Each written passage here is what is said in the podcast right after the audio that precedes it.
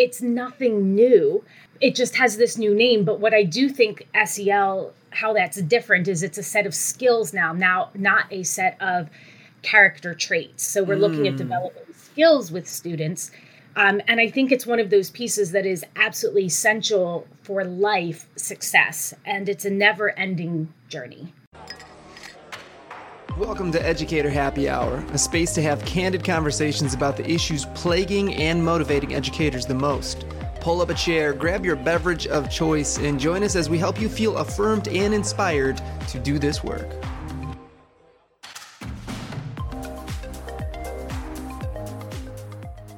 Are hoping to God that this recording is actually going to work. If you can hear us, God, please.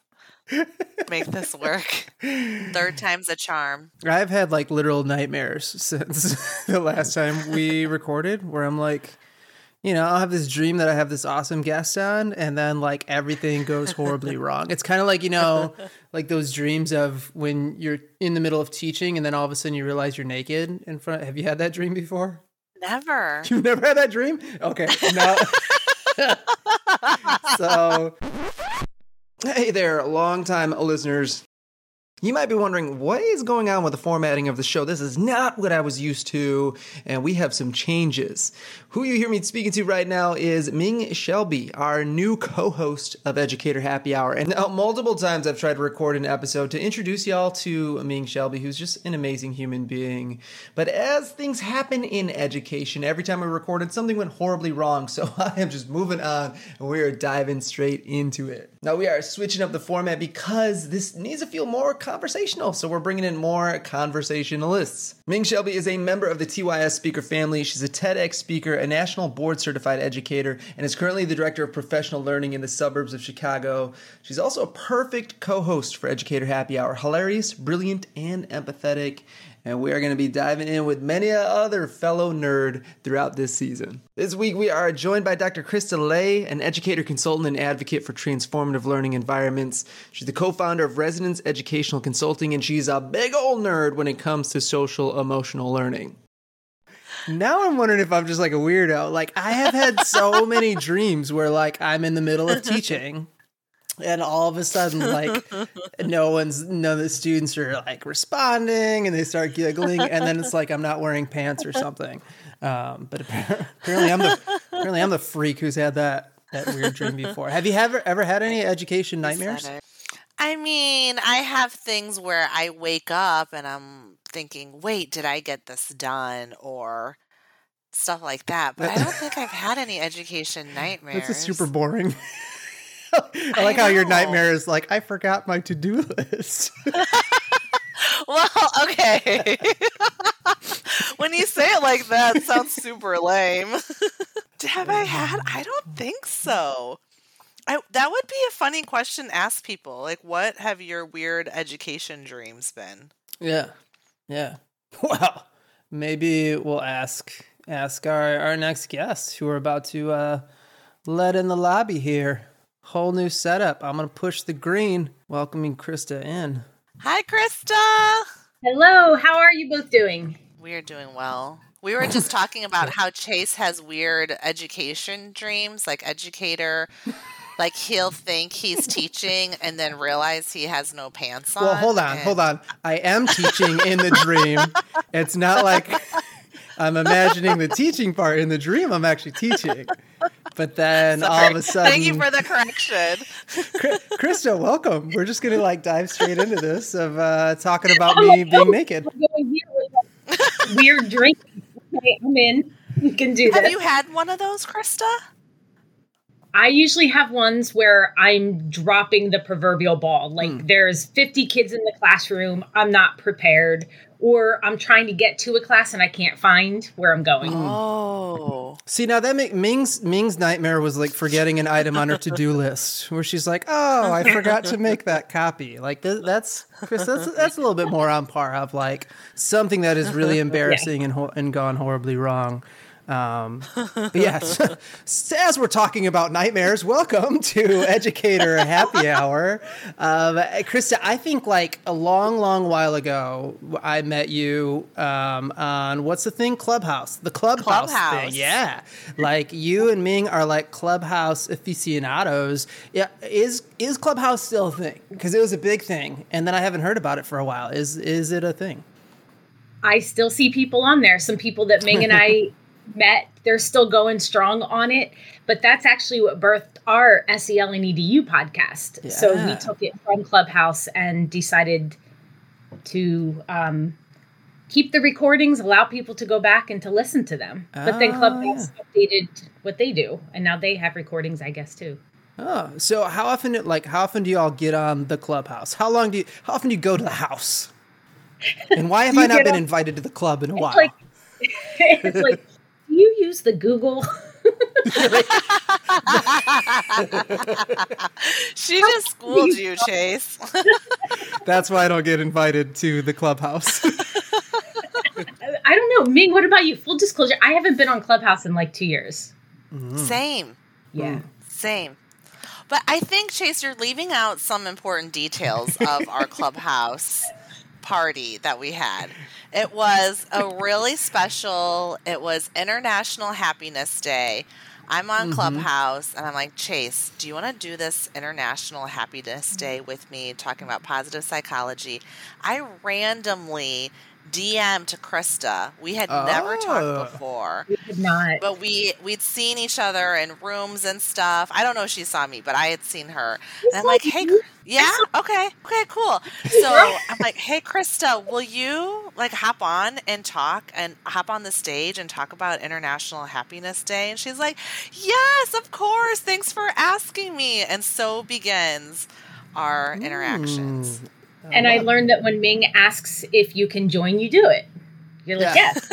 She does that. She has this weird, kind peer pressure that she does where it's like, you don't want to let Ming down. I did it, even though I wasn't on Clubhouse at all. And it was super nerve wracking. Like with the thing that was really hard for me is there's no facial feedback to see. I was just listening, and it's almost like being cold called in the middle of class. Like you don't know when your name is going to get called. And then all of a sudden you get called and you have to talk. And I'm like, I don't know if anyone can hear me. Like I sweat a lot and I was sweating so much, just pacing in my bedroom of I got to be ready for if they call me on the Clubhouse. Well, can I add in one? Yeah. Do you mind if I add in one thing? Yeah. I think what was kind of neat that people might not have always known is that you would have a back channel somewhere else. The host would have a back channel. So when somebody else got on and you invited a guest up and they were talking and talking.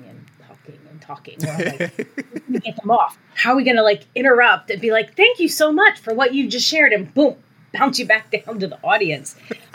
So there was a lot going on. We would be DMing each other and chatting and talking, and the other people would be talking. So there was a lot to sweat about.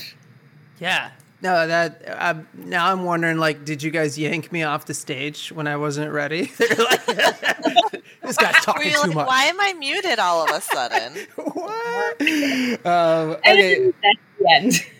Krista, I'm excited for you to hop on here because your realm, you are a guru in this space of SEL, social emotional learning. And I don't know if a word has reached buzzword status as strongly right now as SEL seems to have reached. I mean, it's not only one of those concepts that I hear tossed around in all the schools that I get a chance to speak at or work with, but there's a lot of emotion behind that word as well, and there's a lot of pushback. So one of the questions I like to ask a lot of folks around whatever their topic is if you could describe the current state of social emotional learning in 3 words, what would be the 3 words you would use to describe SEL today? Needed. Misunderstood, and essential. Tell us more. Unpack those a little bit. That was so good, Krista, because I'm like, dang, Chase. Start with the hard-hitting question right away. Hey, this is payback for all the sweat I had on the Clubhouse. And after I said, I see needed and essential as being two separate things. So it's definitely a needed focus for us in education, not just for the students, but for us as human beings, as adults. I think that with the shift many years ago towards that sole focus on academics, we really lost a piece of reaching the whole child and really looking at creating whole people and supporting them. I think that it is misunderstood because it is something that we have always had as a part of education. Even just within the last 100 years, it's been character education, values clarification, affective education. It's nothing new.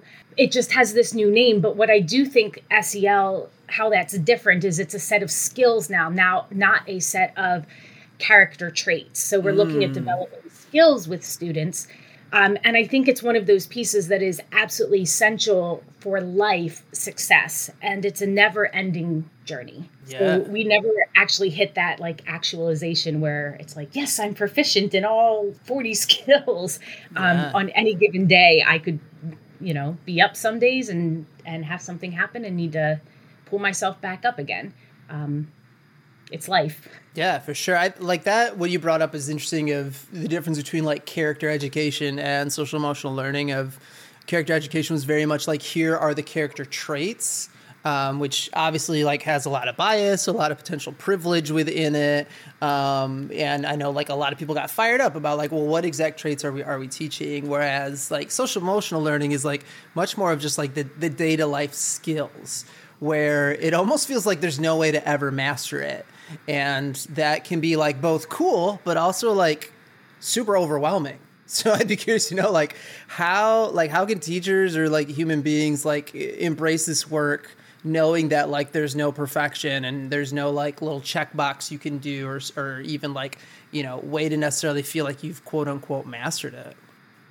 Yeah, I think that what might seem daunting, if we look at it on the flip side, we could really use to empower us. So just last week, I was working with a group of high school teachers I've worked with in the past, and they have a couple new people on the team. And one of the teammates said, "I'm not as advanced as the rest of you are." And I'm like, actually, hold on a second. I said, we're all just on this journey. There's really, just because you don't feel like, there's no such thing as not being advanced.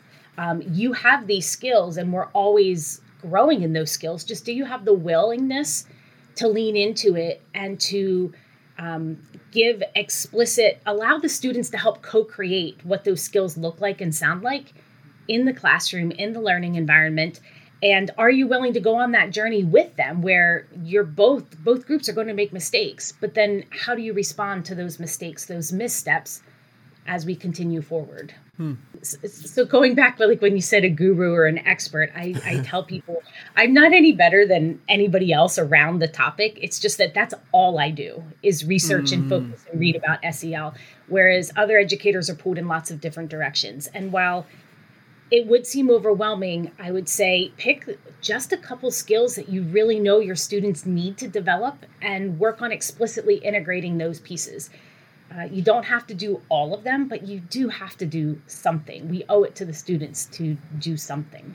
Yeah, for sure. Now, the idea of choosing a couple skills and going for it, where do you fall in this line of like, it should be a set curriculum, like that this should be explicitly taught versus just like kind of go with the flow, like, hey, maybe if we get to like a 5-minute meditation, we're good to go? Like, how much of it should be like explicitly like, boom, here's a curriculum? How much of it should be just like infused into a teacher's daily world without the pressure of having to follow this like lockstep idea? I love that you just asked that. My philosophy is that SEL is not a program. It's who you are and what you do every single day. We say that it's infused into the physical environment around you, what and who is displayed on the walls, the way that the seating is arranged. It's in your social interactions, just checking in with students, giving them opportunities to meditate or to have some mindful moments or giving them some time to organize as they're packing up at the end of a class period, greeting them when they're coming in, asking them how their weekend went, how their family's doing, what they're involved in. But it's also infused into instructional practices. So when we have our students working together in groups, let's select an SEL skill and say, while you're working on this content, I want you to also focus on this skill, and this is what it's going to look like and sound like. And you co-create that with the students. It's not the teacher directing and saying, this is my expectation of you. And then it's related to curricular connections. So if you're talking about empathy in a book or taking perspective in social studies or like in world language, maybe you're looking at the different events of society and how that's influenced different groups of people. There are always skills that can connect in everything we say, we think, and we do when we're working with students. It's integrated seamlessly throughout your day of how we interact and the content that we're teaching, that it's not an additional thing, right, Krista? No. And I think that I was a high school teacher. And so I'll be very honest, I kind of bristle when anyone's like, here's the program, because what if it's not authentic to who I am and the way I interact with people? What if it doesn't fit my content, fit my context, or the classroom environment that I'm in? Like what SEL looks like in a tech ed class or a wood shopping class or a family consumer science is going to look different than in a math class. And that's okay.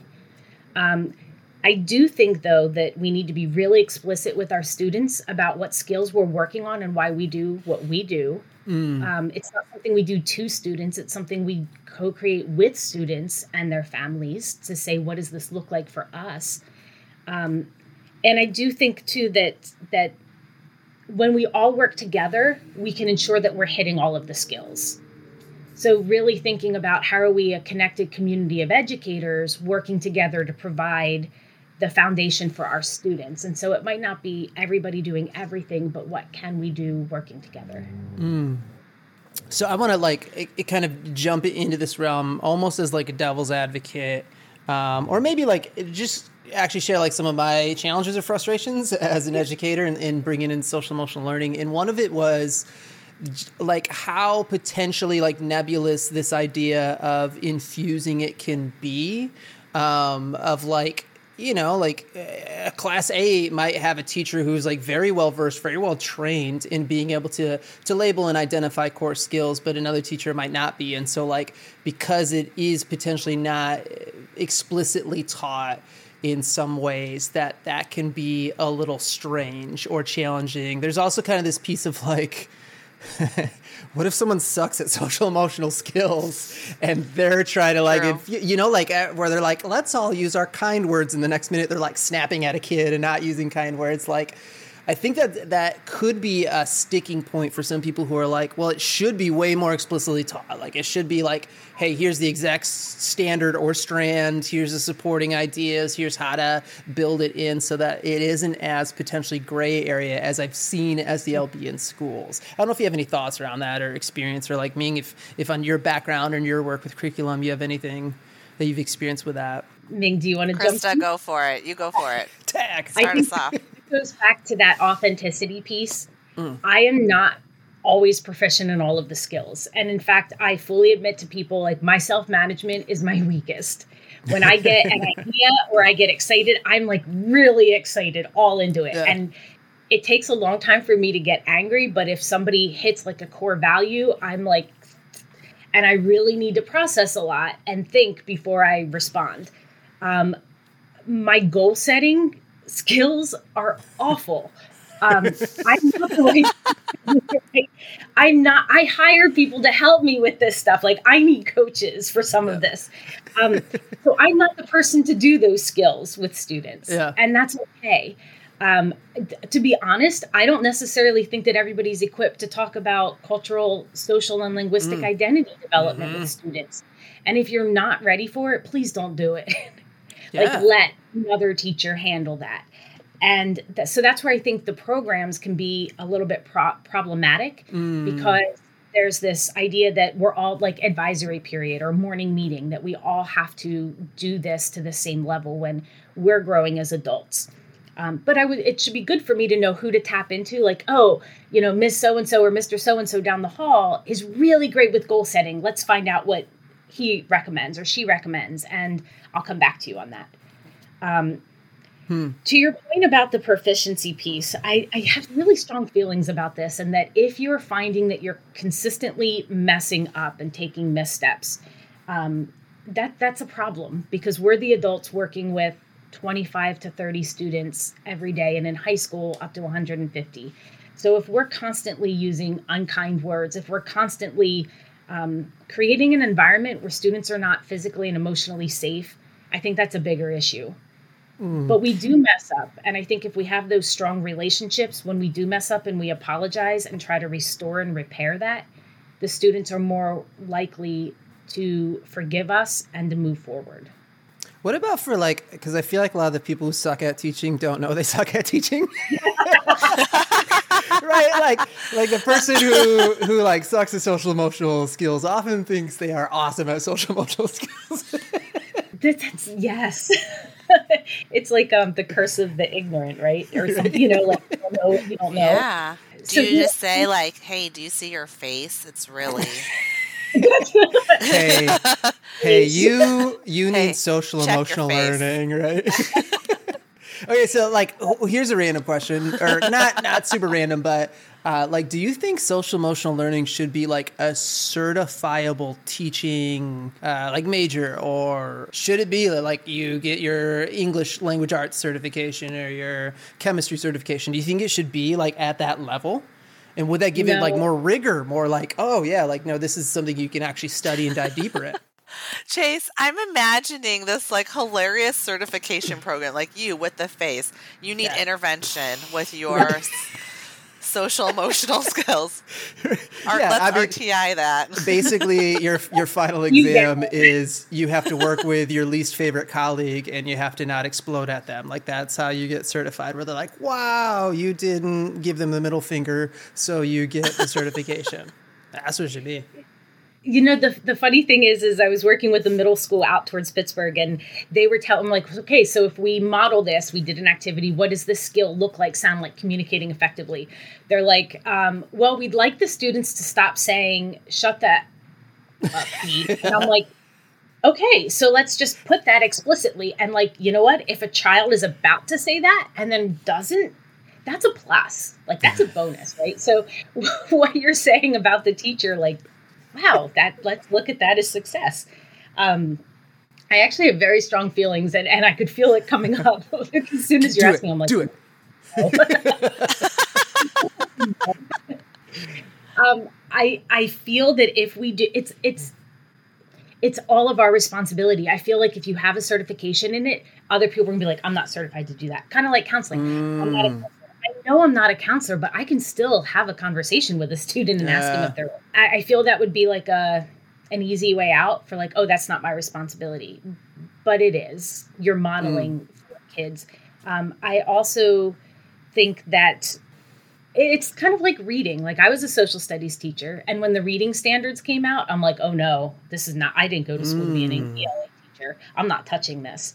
And then I became an instructional coach, and I'm like, oh, I have to touch this. Oh, crap.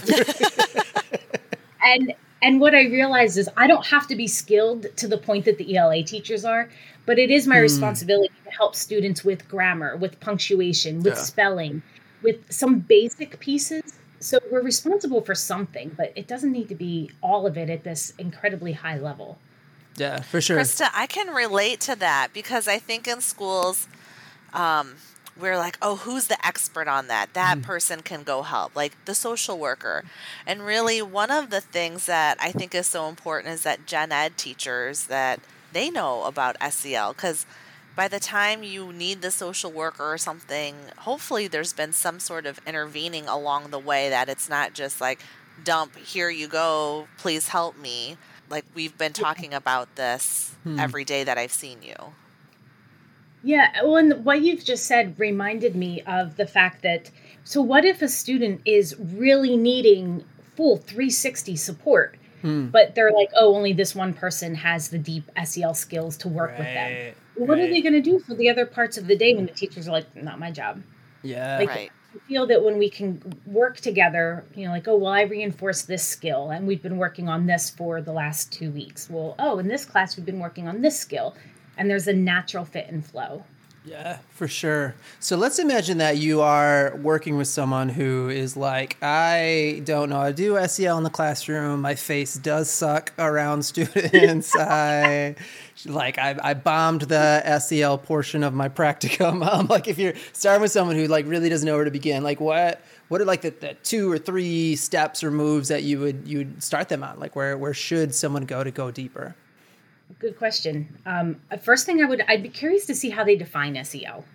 Mm. And because a friend of mine calls me a CASEL purist. So CASEL is the collaborative academic, social, emotional learning. And I'm like, do you know the 5 competencies? That SEL is more than building relationships with students, that there's 4 other skill sets there that we need to focus on. And just quickly back to your point about the programs, if you look at the research from CASEL, there is not any one program out there, even though some of them are really well-researched, there is not any one program that addresses all 5 competencies equitably. There's 2 reports, Navigating SEL from the Inside Out, and I had studied all of that, and I'm like, there's usually what we're missing is self-awareness and social awareness. We either assume that kids are developing it on their own, or by the time they get to us, they should have that already. So to your point, Chase, I would say that first, like really get to know the 5 competencies. And I actually have sticky notes. I used to put a sticky note on my computer and say, what are the SEL competencies and memorize them. And actually, I just had these made up that I give out to schools I work with. So it has the 5 competencies and then just a couple of the categories under each one. So once you start to know these, you start to see it everywhere and you can start to call on it. The other thing is that we have a checklist where we say, do you do this, this, this, this, and this? And if teachers are like, yes, I'm like, you're doing SEL. Just let's talk to the students about why it is that we're doing X, Y, and Z. Like, why do we have student work displayed around the classroom? Why do I have posters of different people throughout history? Why do I consistently move you around in groups so that you get to meet and talk to other people in the classroom? It's because I'm working on this particular skill with you in this competency. I freaking love that because, like, Ming, you probably can relate to this too, of like a lot of our background training within professional development is like, if you can't explain the why of what you're doing as a teaching practice, like that's where you need to begin, is like really understanding like the why behind a certain move. And if you don't know the why, then like either learn the why or maybe stop doing that move. And I think like teachers do so many social emotional things, maybe even without even thinking through for themselves of like, why exactly am I doing this? And then to make that visible and transparent to students, not only is it going to like help them see like the social emotional learning that's happening, but also like help kids understand like, why the heck are we doing some of these things in school? Like it almost seems like this double layered approach, or even triple layered. I know as a teacher, they know from a social emotional standpoint, but they also know from like a human engagement motivational standpoint of why we do what we do. I freaking love that. Yeah, I tell this story of my older son who's now a senior in college. When he was in 8th grade, he's like, my math teacher doesn't teach. I'm like, okay. So, like, all she does her face suck. She doesn't teach and her face sucks. Yeah. Thankfully, I knew the teacher, but yeah. I'm like, and I also know him and all of his friends. I'm like, what do you mean? She just puts us into groups and just makes us do work. And she just walks around all day. I'm like, okay. You all think you're right all the time. You have a hard time listening to each other and negotiating with one another. She's helping you with teamwork, with navigating, when you get frustrated with somebody. And I bet if you got stuck because you had a disagreement or you got stuck on a problem, she'd come help you, right? And he's like, yeah. I'm like, you're learning SEL and math at the same time. But she didn't tell you that. So it goes right over the kids' heads. I think we need to, like, let them in. It's not a secret. Someone's like, is SEL like a secret that we're doing? In some states, it has to be. That's true. And I think that comes back to the misunderstanding and a distrust in the system. But it's my hope that the students get to know these skills and then start to monitor and assess themselves so that it's not teacher directed. We'll be back after this. Educator Happy Hour is brought to you by TYS Speakers. Are you looking to inspire your students or staff to not only motivate their thinking, but their actions in school and beyond?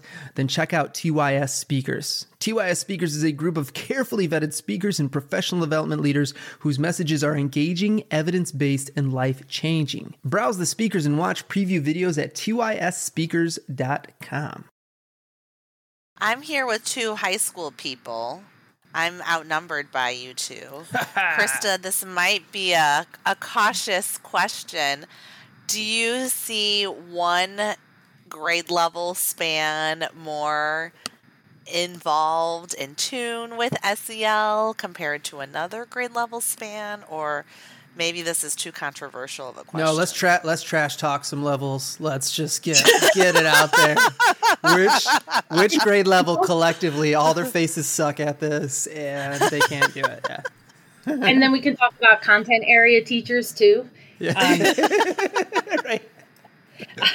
And don't they say if you're part of that group, you're allowed to bash them? So I can bash the high school teachers because that was my life for 10 years. Yeah. It's just that, honestly, I would say that probably the people who are most comfortable are the K1 and 2, because they're helping to form little humans who are okay to go out into the world beyond their house. And they're just soaking it up as as sponges. But I think that as high school teachers, I was taking 400 level classes in this history of Britain in the 1600s when I should have been learning more about child development and how to navigate rapport and relationships with students and about SEL. I took this class because I have a social studies ed background, but it hasn't served me. Meanwhile, my elementary friends are really getting, I think, the psychology, and I maybe had one ed psych course. Whoa. I just don't think that the secondary, the emphasis is on the development of the student to the extent that it needs to be. So we're not prepared. And it's scary to go in and think, oh, I didn't learn how to do this. What if I mess up? Yeah. Well, I think it's a lot of secondary, and I'm speaking from my experience, was almost it was the end of the pass the buck idea, or almost reverse pass the buck, where it was well, they should know this by the time they get in here. And they've had how many years of learning this? And that's kind of unfortunate, but I am curious kind of with that question of I think a lot of people got rocked by, the shifts during COVID and some of the closures and when students were coming in. I mean, that's the number one thing I heard from schools is kids seem developmentally, socially a couple years back behind than what they were previously. So I think a lot of secondary teachers had to sink or swim when it came to having social emotional learning happening in their classroom and being able to do that work, which might have shifted hopefully long-term. But from your experience, have you noticed or what changes have you noticed since COVID-19, 2020, and how social emotional learning is being approached or talked about or even looked at in schools? I think for the most part, people are on board with why it's important. I don't have to really spend time talking about why they should be focusing on this. I think inherently people now see that our students need extra support and extra guidance and extra practice. So I see that as being a really big shift. I have slides that we can talk through if someone's but I don't understand why. And I can talk about the short, the midterm, and the long-term benefits.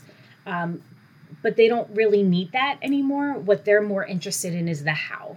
And as a classroom teacher, I like to be in the weeds and tell me exactly what this looks like and how I can do this in a way that makes sense for me and my students and in a way that doesn't take, quote, time away from what I the competing initiatives that come along in the testing. So I think it's the how part. And I am seeing people say that generally the consensus that I've heard is that our students are about 2 years behind socially and emotionally. So my team spent 2 years to develop K-12 SEL learning targets. We looked at all 50 states, and we created something that we've been told is very robust and user-friendly and makes sense. And, where students at, if they're not where the grade band should be, let's go back a grade band and see what essential foundational skills are missed. And if they're on target, what's the next step? because the skills continue to grow in complexity, and all of our students deserve to have opportunities to grow in those skill sets. And we as adults too. Yeah, I was just going to say, like, does this extend into adult learning, professional development as well? Well, like you said, Krista, we're modeling, right? They're watching us, and it's the whole, we can say one thing, but they're also watching how we're behaving, and they better, our behaviors and actions and values better align. Yeah. Well, and you're experiencing that now with your two boys, right? Like they're still, they're younger, but they're watching and you know, mimicking everything that they're seeing around them. Okay. So on that note, here's another one of those pieces that I've thought a lot about, just having children in my own. Before you go into this really insightful question, I think that a proper shout out to the elementary folks should be had after. Oh, how dare we? How dare we? Okay, let's just, you know, dial it back to the important point over here.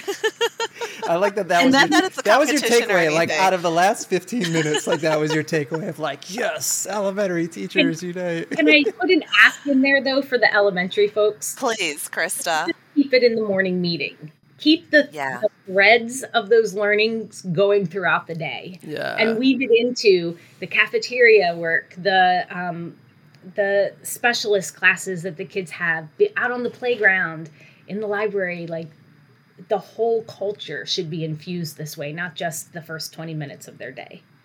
All right, we all need some work, all levels, and of course the. You know, the middle school, middle children, they get left out of this conversation also. Yeah, so. There's a whole lot to work with there. So, like, all right, Chase, back to your insightful question. This actually kind of like picks up when you mention the idea of culture. Like, I think potentially one of the controversies on many different levels is like, can and should schools be the forerunners of social emotional learning when like there are major genetic factors that come into play with how someone emotionally regulates and has social awareness. There is, you know, like all of this that's happening before they even enter a school system. There are the many hours that they're at home, more so than they're even at school. So it's almost kind of this idea of like, are schools taking on more than they can chew and more than they should in doing this? Like, is there any hope in like making a splash? What are your thoughts around that? I think that what happens if we don't? Is my question back. Like, what happens to the kids if we don't step up? And it's not a blame thing. Mm-hmm. It's just our society has evolved over all of these decades that things aren't like they were. And we can either lament that, if that's the right word, or like blame, or we can just say, here's where we're at. What do we need to do to help our children become the best that they can be in their future? So you know, I think, well, what happens if we don't step in there? I also think that when CASEL redefined the 40 skills in October of 2020, they made some pieces very explicit, which I really appreciate. And some of those pieces are around prejudice and bias, understanding cultural, linguistic, social identities and strengths. And I think that for us as educators, this is a call for us to really understand and try to get the perspective of our students, because they're coming from places, from homes, from socioeconomic different statuses than what we may have had being educators, or just thinking about cultural, racial, ethnic diversities that we need to learn about our students and really think about the biases and the prejudices that perhaps we come to school with.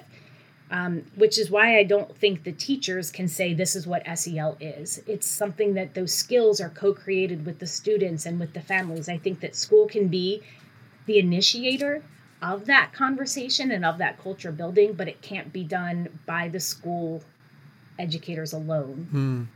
Yeah, that's fair. I hope I articulated that.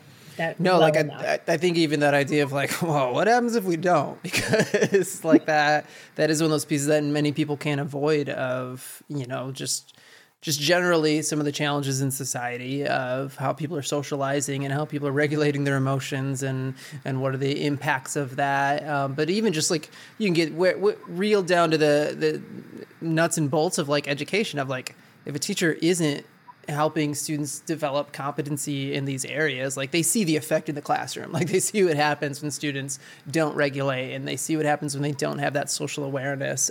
So it's almost like, yeah, if you face the reality, like we have to at least play our part as schools in helping students develop and grow. We're going to be pretty soon moving into our final section of this podcast.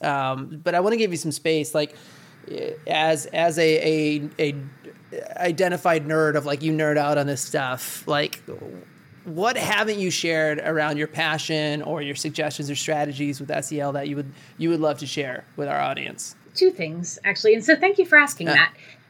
I think that when we're looking at creating a culture of social emotional learning, we've been doing some research over the last 6 years, and we find that there are three factors.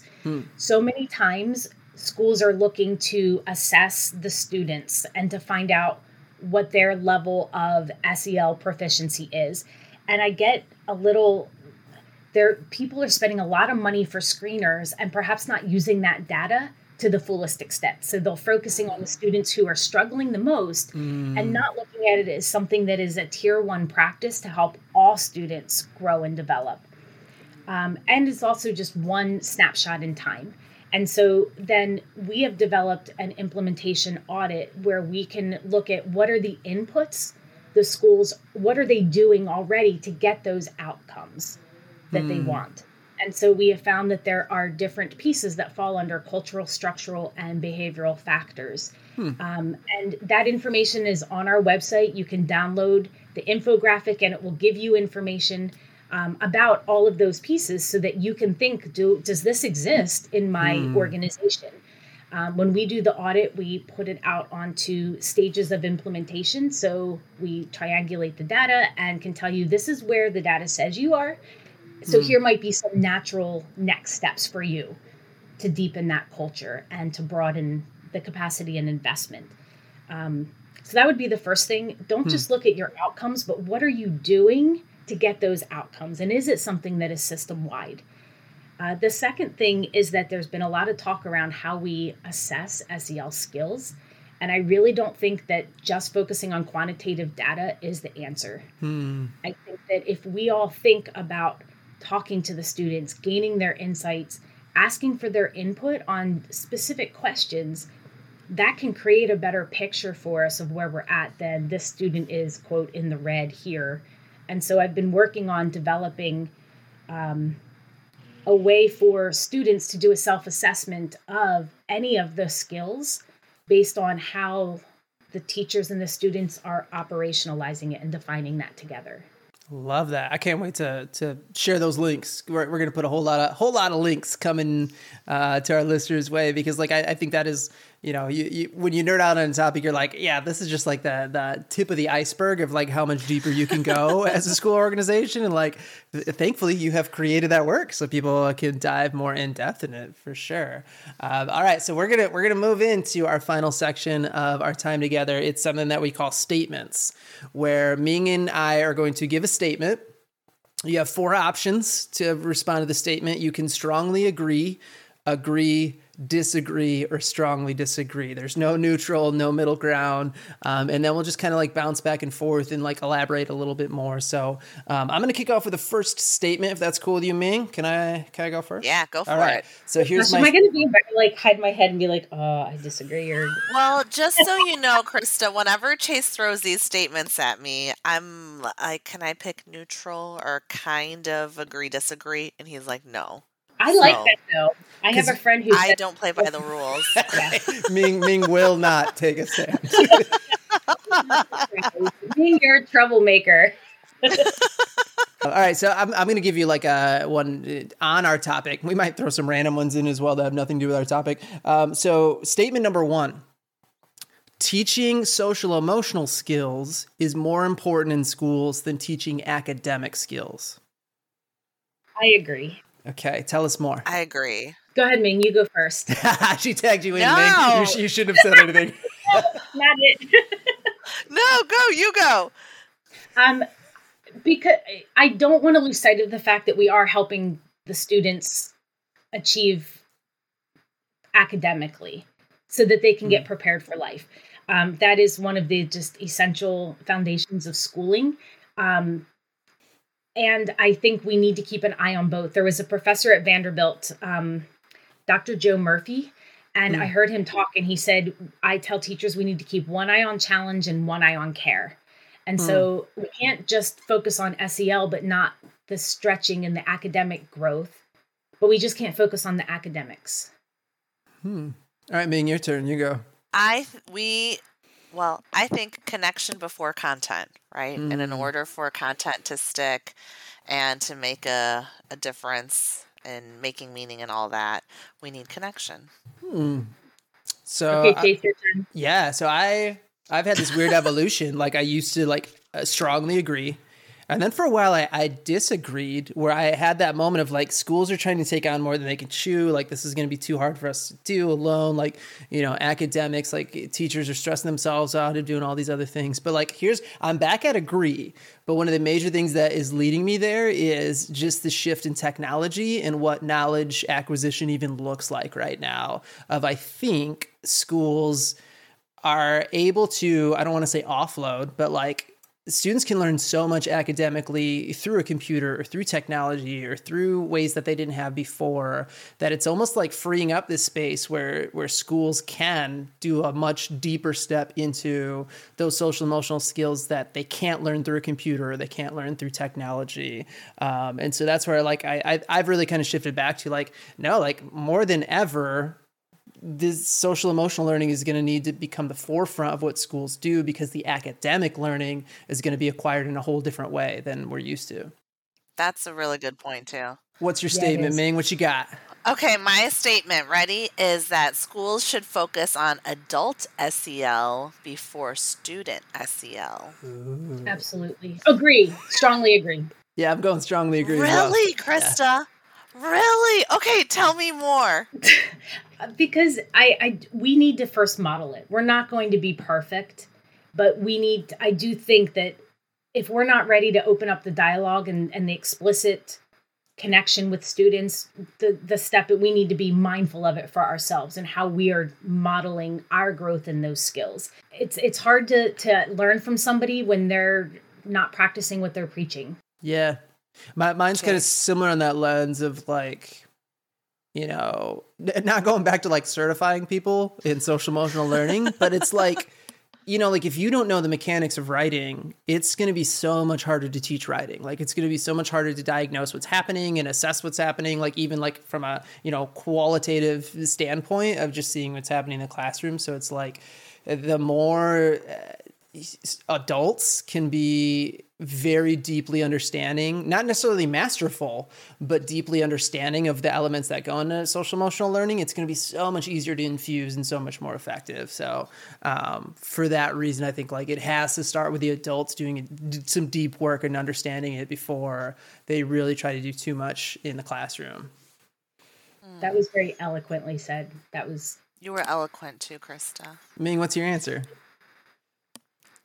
I disagree. All right, talk about it. Tell us. That's why we're here. I'm I think there's pitchforks coming for me now. We'll try to self-regulate. Okay, please. I'll hold back. What I've noticed is that most people who I know go into education really want to make a difference in kids' lives. And so sometimes they're really good with kids and really terrible with adults. But the focus is on kids and what I can do for students. And so that in my experience, when people have been what's this SEL thing? Are you sure or what? And when they start incorporating some of the morning meeting ideas with their students or that community time, and they see a shift in students and how they interact with each other and how their behavior looks different as a result of these skills, that has created a shift in the adult because of the student buy-in. And it needed to take that as a catalyst for the adult to change. So, I mean, even my own statement, I'm kind of agree, disagree, look at me. But I don't think we have to wait for adults to get it right for us to focus on the kids. I think that was my sticking point. Can I ask a clarifying question back then? Because I see both sides of that. The approach that you take or that you're saying there, I think then the teachers have to be kind of told you're doing morning meeting. Like it's more directive, as in like, this is non-negotiable. You're going to do this. And then when you do see evidence of it, it can change your practice. I'm wondering your thoughts on then it being something that is directed, is more of a directive to do and not because the teachers initially think that their heart is in it. And is that going to show through? Like they're just going through the motions. Oh, for sure. I think anytime something's a directive, you're like, oh, well, I'm being told to do it, so I have to do it. We're doing our morning meeting. Everyone come over to this. Come sit in a circle now. Yeah. And then I know of the secondary teachers who've done that. They're like, I'm doing this stupid thing because I have to, and I don't really want to. And I'm like, then just, you've already, like, just stop. Yeah. Like so maybe this is a elementary secondary distinction because the elementary folks were like, yeah, we'll do it. We'll like sit and talk with our kids and like connect and get to know what's going on. And secondary, you're like, I got too much content to cover. Don't you know? We got to make it through World War II and Civil War. Like we don't have enough time. Am I even saying the wars in the right order? I don't know. No, that's okay. Well, it depends on what Civil War you're talking about. Is this world or U.S.? World. Okay. So here's my next statement. This is a big self-awareness statement. Cake is better than pie. I'm going through my favorite cakes and my favorite pies and putting them up against each other. Mm-hmm. Strongly disagree. Ming, what's your answer? Cake is better than pie. Neither. No, like, come on. Ming, you can't. You gotta play by the rules here. Agree. Okay. I'll agree. Okay. So, Krista, what were the like pie and cake battles that were going on in your mind? Yeah, homemade strawberry pie and chocolate cake. I think I'd have to go with the strawberry pie every time. I love dense chocolate cake, but I could eat an entire strawberry pie. I may have done. Have you ever had a strawberry pie, Chase? Yeah. I've made a strawberry pie. Yeah. You've made a strawberry pie. Yeah, I make a lot of like baking is one of my things. So that's very cool. My husband bakes a lot. He makes me biscotti on the weekends. Yeah. Nice. Ming, I want to hear more of like, why was this so hard for you? Because I don't eat cake or pie. What do you like? Do you just not eat sugar? Are you one of those people who just doesn't touch sweets? I would rather eat a bag of chips. So so you go more savory. One of those. Yeah. Huh. But did you have a bag of chips at your wedding instead of a wedding cake? Instead of the cake, yeah. You guys cut open the bag of Lay's potato chips together as a ceremonial. That would be awesome. The mini bags. This is really hilarious. And a side note, I was recently diagnosed with high blood pressure. And one of the things you can help with your blood pressure is to cut out sodium.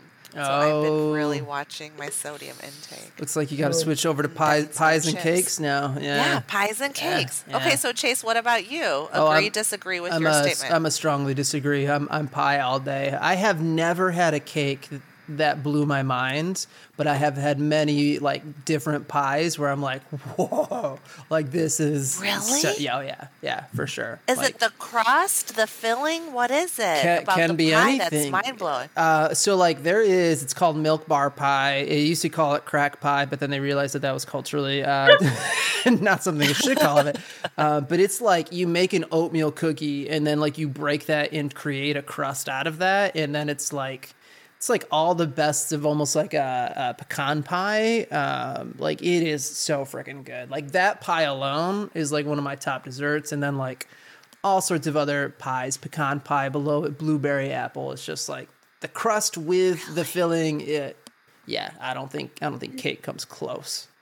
And do you decorate the top? Like I see people do like with the strips and the, like, I think it looks really cool. I don't. Yeah, I have tried, and every time I do, I'm like, this looks stupid. I've tried to like make little cutout shapes, and then it just looks like a second grader like crafting something where I'm like, I can't even post that. Thank goodness it's at least delicious. But yeah, I've tried to do the different lattice work and the different connections with it. But everyone's going to be wanting to eat pie now, or chips. I don't know. They might be like you, Ming. Eating chips.